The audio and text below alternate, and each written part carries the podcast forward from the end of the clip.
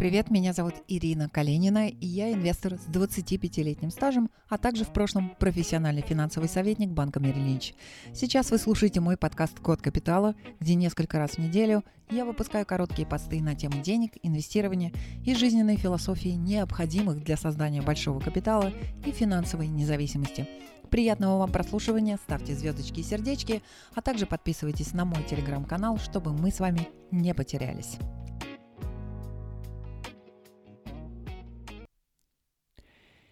Итак, друзья, на прошлой неделе случилось нечто невообразимое. Самый большой медведь на Уолл-стрит, а, Майк Уилсон, который по совместительству является инвестиционным директором по американским и международным акциям инвестиционного банка Морган Стэнли. Так вот, самый большой медведь на Уолл-стрит Майк Уилсон на прошлой неделе сказал, что мы находимся в начале конца. Но не конца рынка, слава богу, а мы находимся в начале конца медвежьего рынка. И именно поэтому этот подкаст я решила посвятить именно медвежьему рынку и восьми фактам, которые вам, как инвестору, необходимо о медвежьих рынках знать.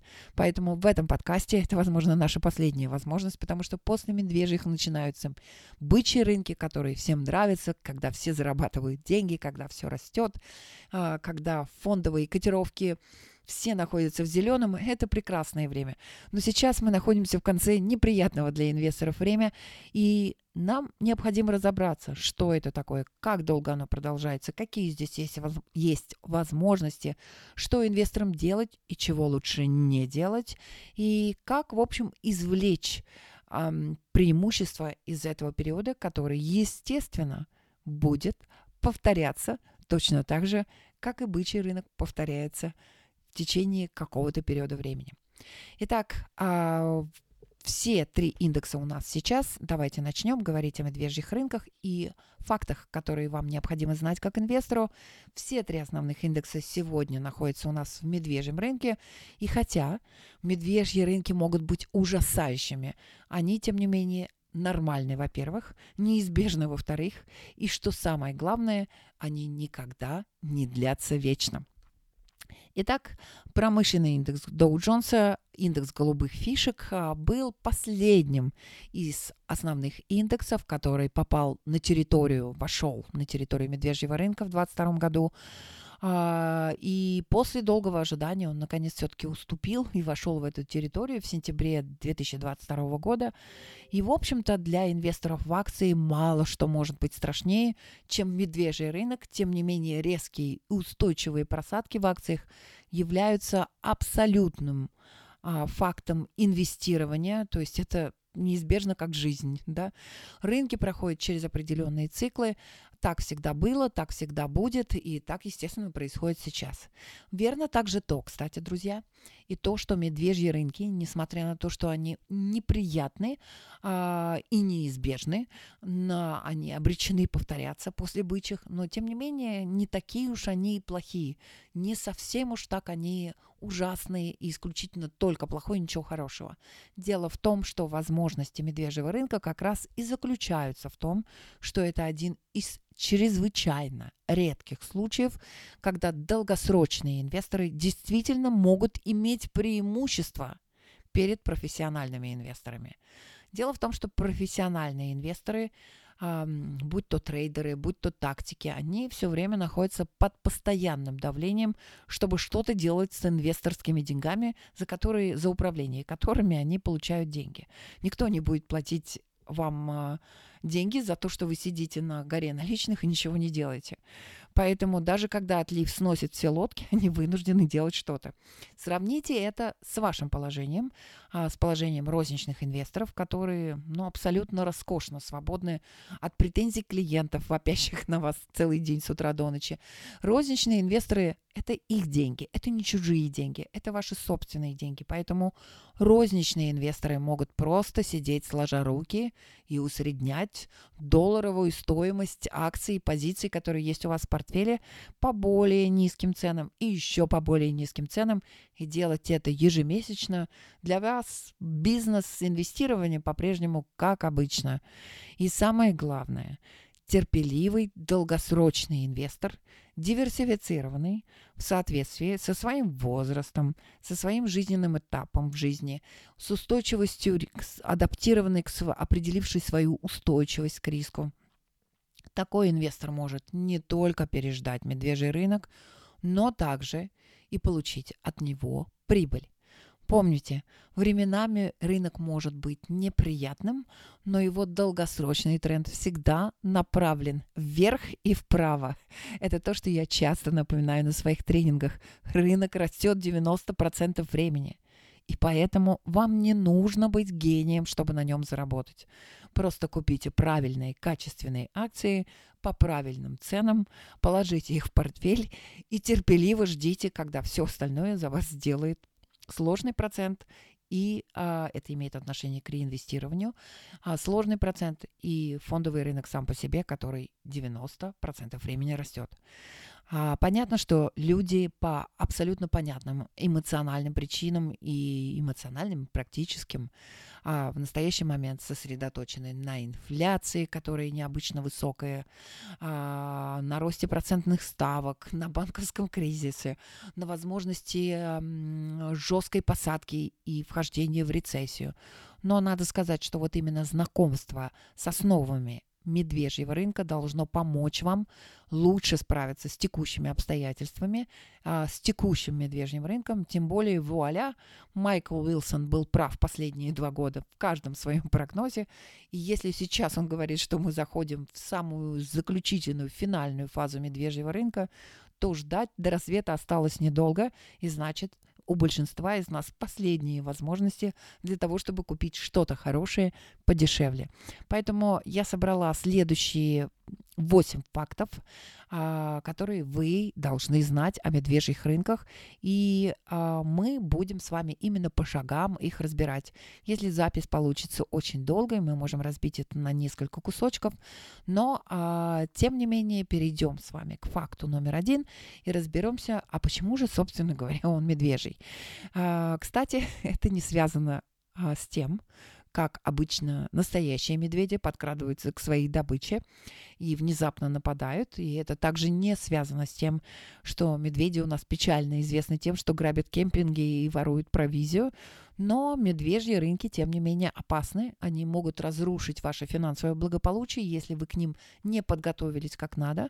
Но, а, говоря о чем-то более конкретном, если накануне наступления вхождения в медвежий рынок ваш портфель был полон мусорных а, бумаг, у которых нет прибыли и только большие перспективы, которые случатся с ними в течение следующих двух десятилетий, то, в общем, я думаю, что ваш портфель находился в качестве, а, был пострадавший.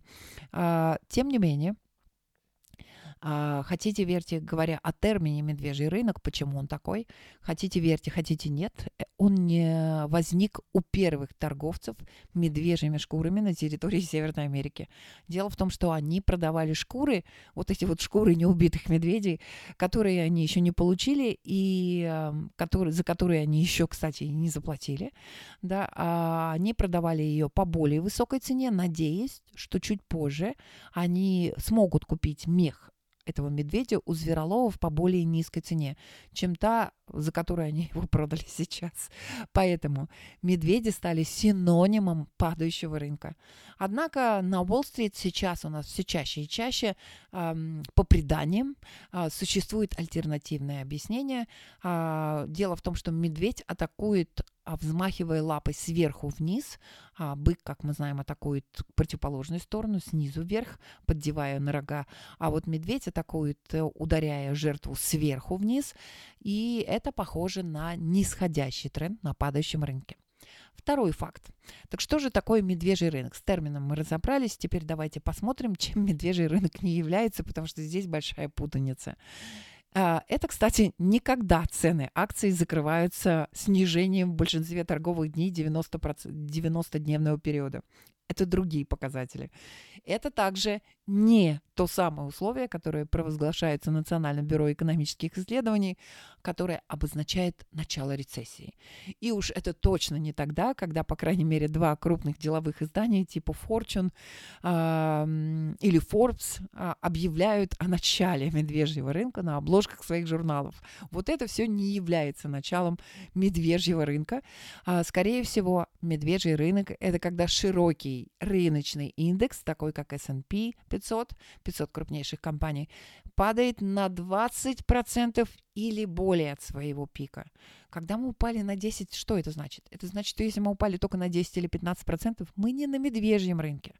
А вот когда широкий индекс, когда одна компания упала на 40%, это тоже не означает, что мы на медвежьем рынке широкий рыночный индекс, который имеет отношение к сотням компаний, должен упасть на 20% а, и более от своего пика, от своего пика, то есть от своего максимального значения. Но и надо сказать, что относительно среди наблюдателей рынка до сих пор ведутся споры о том, был ли, был ли вот тот спад или та коррекция, которая у нас продолжалась с, с июля по октябрь 1990 года. Был ли это официальный медвежий рынок или все же это был не совсем медвежий рынок, это была коррекция, потому что за этот период а, с, а, с июля по октябрь 90 года а, S&P упал на 19 15,9, то есть чуть-чуть не дотянул до 20. А, опять-таки ведутся разговоры относительно вот коррекции 2018 года. Многие из вас, возможно, помнят ее, которая понизила S&P, когда S&P упал на 19,8, uh, была почти что в пределе uh, досягаемости медвежьего рынка, но все же это не было 20%. Поэтому по данным Dow Jones Market Data, они ведут эту статистику с 1929 года, значит, это год начала Великой депрессии, среднее падение а, индекса S&P на медвежьем рынке составляло 33,5%. Друзья, среднее падение на медвежьем рынке составляет 33,5%. Это когда медвежий рынок начинается. Поэтому, если вы чуть-чуть не дотянули до 20%, то, в принципе, медвежьим рынком это не считается, потому что средняя 33,5%. А вот если медианную просадку мы посчитаем, она немножко чуть по-другому считается, то, в принципе, 33,2%, что, в принципе, небольшая разница. Соответственно, запоминаем 20% или больше, обычно 33 и больше. А, факт номер три о медвежьем рынке, который вам рекомендовано знать как инвестору, это как часто эти медвежьи рынки возникают. Помните, я говорила, что они приходят и возвращаются. И этот, поверьте, не будет последним. Поэтому, а, опять-таки, обращаясь к данным а, Dow Jones Industrials, а, э, S&P Dow Jones Market Data, вот с 1932 года медвежьи рынки происходили в среднем каждые 56 месяцев. То есть каждые около 4 лет и 8 месяцев, то есть меньше, чаще, чем раз в 5 лет, мы будем сталкиваться с медвежьим рынком, поэтому смиритесь, научитесь правильно к нему относиться, правильно себя вести, а, правильно делать правильные действия, потому что каждые 5 лет медведи будут возвращаться. Надо сказать, что индекс NASDAQ, а, то есть композит а, NASDAQ, вышел на медвежий рынок, кстати, раньше других ну, мы помним, какой был ажиотаж постпандемический, постпандемический с технологическими бумагами. А, поэтому он первый зашел в медвежий рынок. А, это было, он вошел в медвежий рынок 7 марта 2022 года, прошлого года, когда он закрылся на 20% ниже своего максимума, максимального значения, которое, кстати, он достиг 19 ноября 2021 года. Это был вот абсолютно точный самый пик э, композит индекса NASDAQ. Соответственно, S&P 500 со своей стороны вошел в медвежий рынок чуть позже. А именно, если тот вошел весной, NASDAQ вошел весной, летом вошел S&P 13 июня 2022 года, он завершил сессию более чем на 20% ниже своего рекордного закрытия 3 января 2022 года. Это, кстати, был последний шанс продать для тех, кто мечтает угадать а, верх и низ рынка. Но Dow продержался, Dow Jones Industrial продержался дольше всех, как мы видим, но он не меньше всех рос во время пандемии. Соответственно, что у нас росло больше, кто высоко взлетает, тот ниже падает. А здесь, похоже, сработал сработало именно это правило. Ну вот Доу Джонс продержался у нас дольше всех, не заходя на территорию медвежьего рынка аж до 26 сентября 2022 года, когда он закрылся на уровне 29 439. Ну и мы готовы перейти а, с вами к четвертому а, факту относительно того, что, какие факторы вызывают у нас медвежий рынок. Потому что очень часто медвежьи рынки и рецессии а, не совсем совпадают. А, до того, как мы перейдем к этому важному вопросу, означает ли медвежий рынок автоматически мировой какой-нибудь кризис, и а, всегда ли это случается так, поговорим чуть позже, но до этого я хотела бы поговорить о факторах, а, которые с высокой вероятностью вызывают медвежий рынок и какие факторы с наименьшей вероятностью его вызывают. Поэтому, поскольку у нас есть целый ряд событий, которые может привести к медвежьему рынку, а, такие вещи, как, например, более высокие процентные ставки имеют отношение к текущей ситуации. Рост инфляции тоже имеет отношение к текущей ситуации. Экономический спад пока не наблюдаем, то есть наблюдаем, но в некоторых отдельно взятых отраслях. А, туда же относятся военный конфликт, геополитический кризис. Все вот эти факторы, они входят в число обычных подозреваемых. Но какой из них самый-самый редкий? И, к счастью, именно военные и геополитические потрясения на рынке были в основном мимолетными.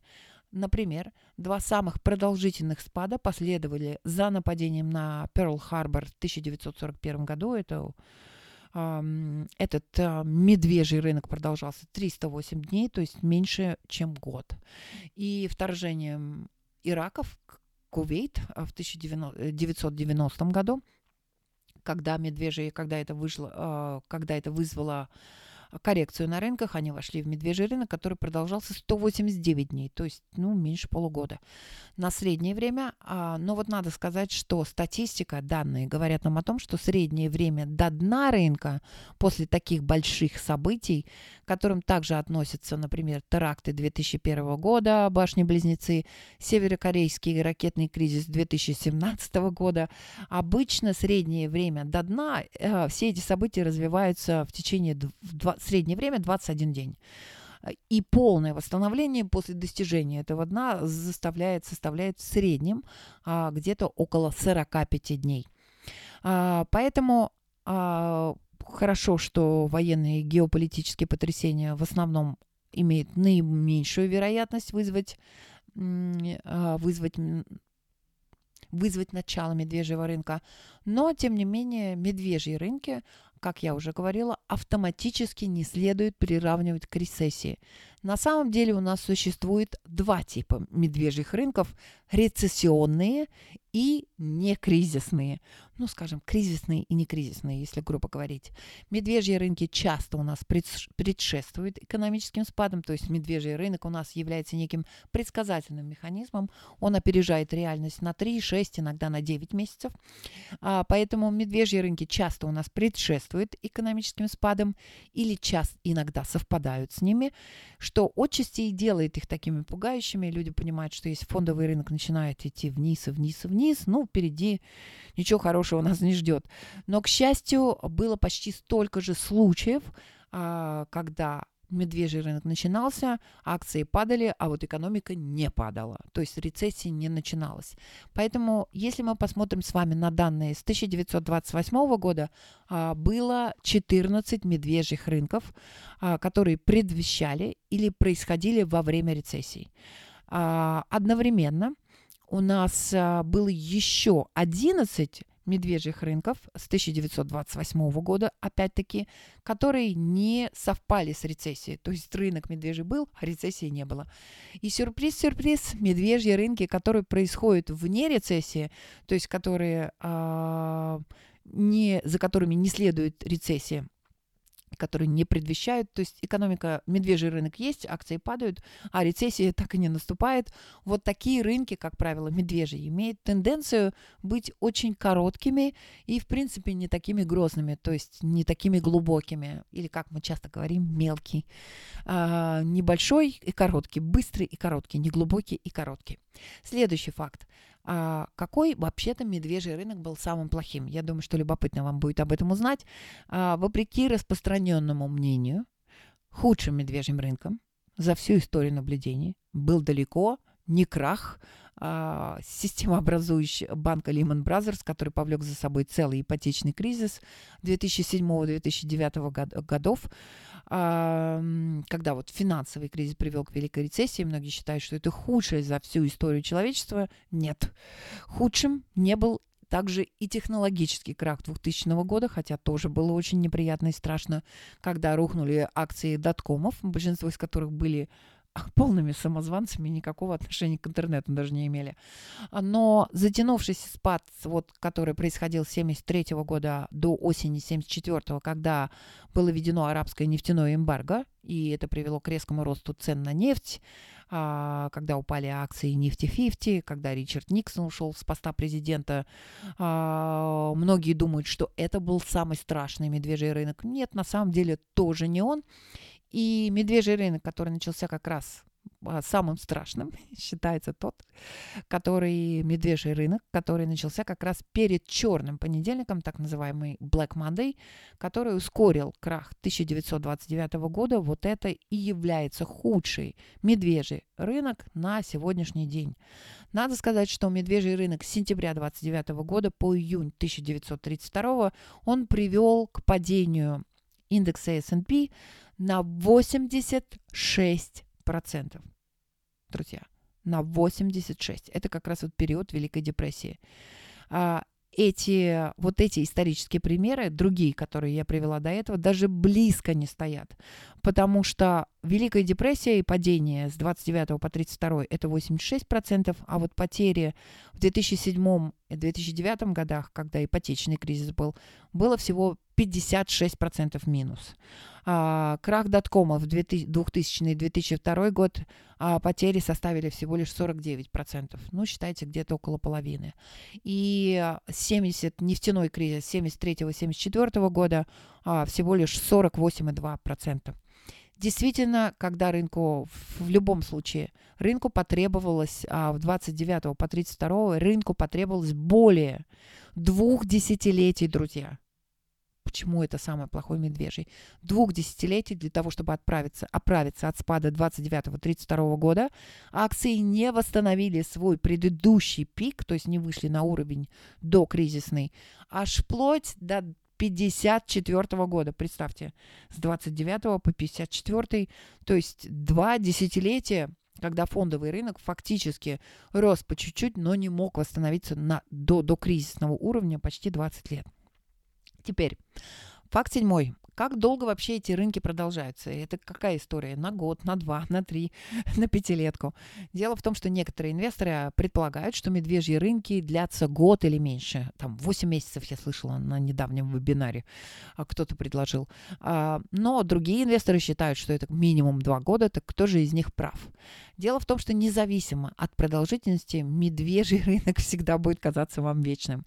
И все же, по данным компании Net Davis Research, э, средняя продолжительность медвежьего рынка, начиная, если анализировать данные с 29, с 1929 года а, и по сегодняшний день, он составляет средняя продолжительность, это как средняя температура по больнице, всего лишь 9,6 месяца, то есть 9,5 месяцев. Хотя месяцы эти кажутся мучительными, учтите и светлую сторону, медведи никогда не живут так же долго, как живут быки. Я имею, естественно, под быками бычий рынок, когда все растет. В действительности, если мы посмотрим на периоды с 29 года, средняя продолжительность бычьего рынка составляет 2,7, то есть, ну, считайте, 2,5 года. И это в три раза дольше, чем медвежий рынок, который в среднем продолжается 9,5 месяцев. Поэтому это хорошая новость. И как, э, и мы, в принципе, с вами узнали основные факты и готовы перейти о том, э, есть ли вообще хорошие новости в медвежьем рынке или только все плохо, плохо, плохо.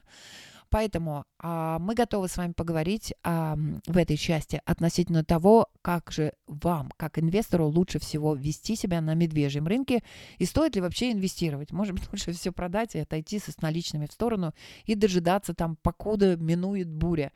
А, стоит ли вам покупать казначейские облигации? Стоит ли вам покупать акции? Лучше вам купить золото или какие-то золотые фонды? Что вообще покупать? Стоит ли покупать? Вот с этим в этой части и разберемся.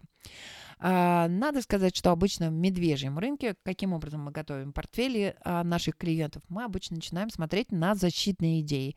А, некоторые источники переводят defensive shares и defensive, defensive как защитные, некоторые как оборонительные. Поэтому я буду использовать термин защитные бумаги, защитные акции. И к ним в первую очередь, конечно, относятся акции компаний, которые предоставляют коммунальные услуги, потому что неважно, плохо, хорошо все в экономике, есть у вас работы и доходы, уволили вас работы, свет в доме должен гореть, должна быть какая-то вода, тепло и так далее, и так далее. Поэтому коммунальный сектор или сектор ЖКХ, как его часто называют, он является защитным, люди не перестанут нуждаться в тепле и в коммунальных услугах. Следующие компании, наверное, идут а, в плане защитных идей. Это компании по производству потребительских товаров, причем желательно необходимых товаров, но и также медицинские компании. А, иногда меня спрашивают, а может быть нужно наоборот купить быстрорастущие акции с широким кругом поклонников? Вот с этим мы и разберемся. Дело в том, что когда у нас акции находятся в падении, и у нас есть большое количество беспокойств по поводу экономики, нет ничего более успокаивающего, чем а, положиться на облигации, то есть инструменты с фиксированным доходом, а, когда ваш капитал защищен, по дороге, покуда вы дали в долг, а, вам платят проценты, ну и где-то там в какой-то точке в будущем вам вернут те деньги, которые у вас заняли. И дело в том, что бегство в качество а, часто очень приводит к росту именно стоимости казначейских облигаций, поэтому здесь нужно смотреть, вы успели вовремя или вы уже опоздали, и облигации слишком дороги для того, чтобы дать вам достаточную доходность а, в сравнении с вашими ожиданиями. А, но, например, нужно сказать, что вот в 2008 году а, бондовый индекс, который ведет а, Bloomberg и Barclays, это такой широкомасштабный высококачественный ориентир по инструментам с фиксированной доходностью. Вот именно в 2008 году он вырос на 5%, и это сделало его единственным финансовым активом, который оказался в плюсе в момент начала финансового кризиса 2008 года. Одновременно нужно сказать, что при а, защитных акциях, это что касается облигаций. Теперь давайте переходим к акциям. Те вот самые защитные акции, они тоже будут терять позиции на медвежьем рынке, но, как правило, они теряют намного меньше, чем широкий рынок в целом. А, почему? Ну, потому что на их продукты и услуги существует устойчивый спрос, и очень часто это именно такие компании, которые вдобавок к этому еще платят достаточно щедрые дивиденды, но просто для того, чтобы оставаться а, привлекательными для инвесторов, а, в особенности если приходится соревноваться с такими компаниями с широким опилом, как Google а, или Microsoft или Apple. Еще один актив, на который мы обычно обращаем внимание, когда понимаем, что мы находимся в медвежьем рынке или двигаемся в сторону медвежьего, это золото.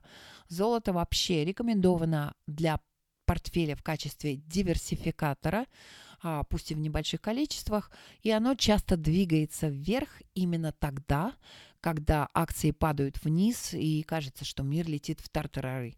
А, поэтому, если вы думаете, что а, обвалится рубль, обвалится доллар, обвалится юань, если обвалится все а, в этом мире, то в таком случае инвесторы обычно покупают золото и предпочтительно не бумажное золото, а именно физическое. Сейчас у нас уже есть инструменты на рынке, которые дают вам возможность владеть именно физическим золотом, то есть а не контрактами на это золото. То есть есть разница между бумажным золотом и физическим золотом.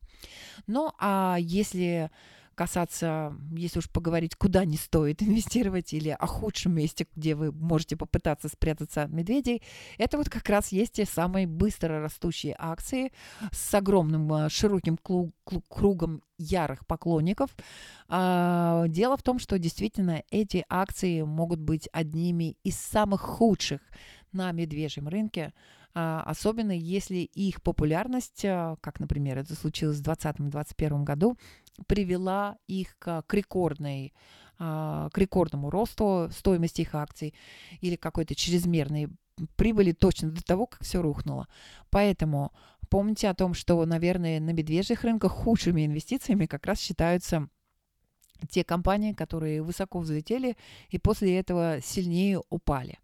Ну, а в целом, если делать вывод по медвежьим рынкам, помните, что а, любой рынок вам как инвестору дает возможность. И медвежий рынок не является а, исключением. Он дает вам возможность, во-первых, хорошо разобраться с компаниями, которые находятся в вашем портфеле, что является правильной идеей на текущий период, что не является что находится в зоне риска, и, возможно, там ожидается сильное падение стоимости.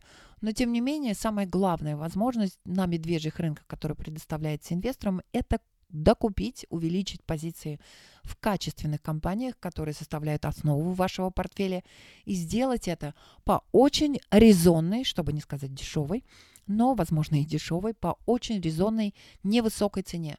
И в особенности, если вы тот человек, который инвестирует ежемесячно, если у вас хорошая финансовая дисциплина, вы берете определенную сумму денег и инвестируете в рынок, то в этом случае то, что мы называем техникой усреднения стоимости покупки или доллар cost averaging, а, я запишу отдельный подкаст на эту тему, то медвежий рынок может дать вам возможность увеличить позиции в качественных компаниях по очень низкой цене и определенно, когда медвежьи рынки закончатся и начнется бычий рынок, вы определенно будете благодарны себе за то, что вы именно так и поступили.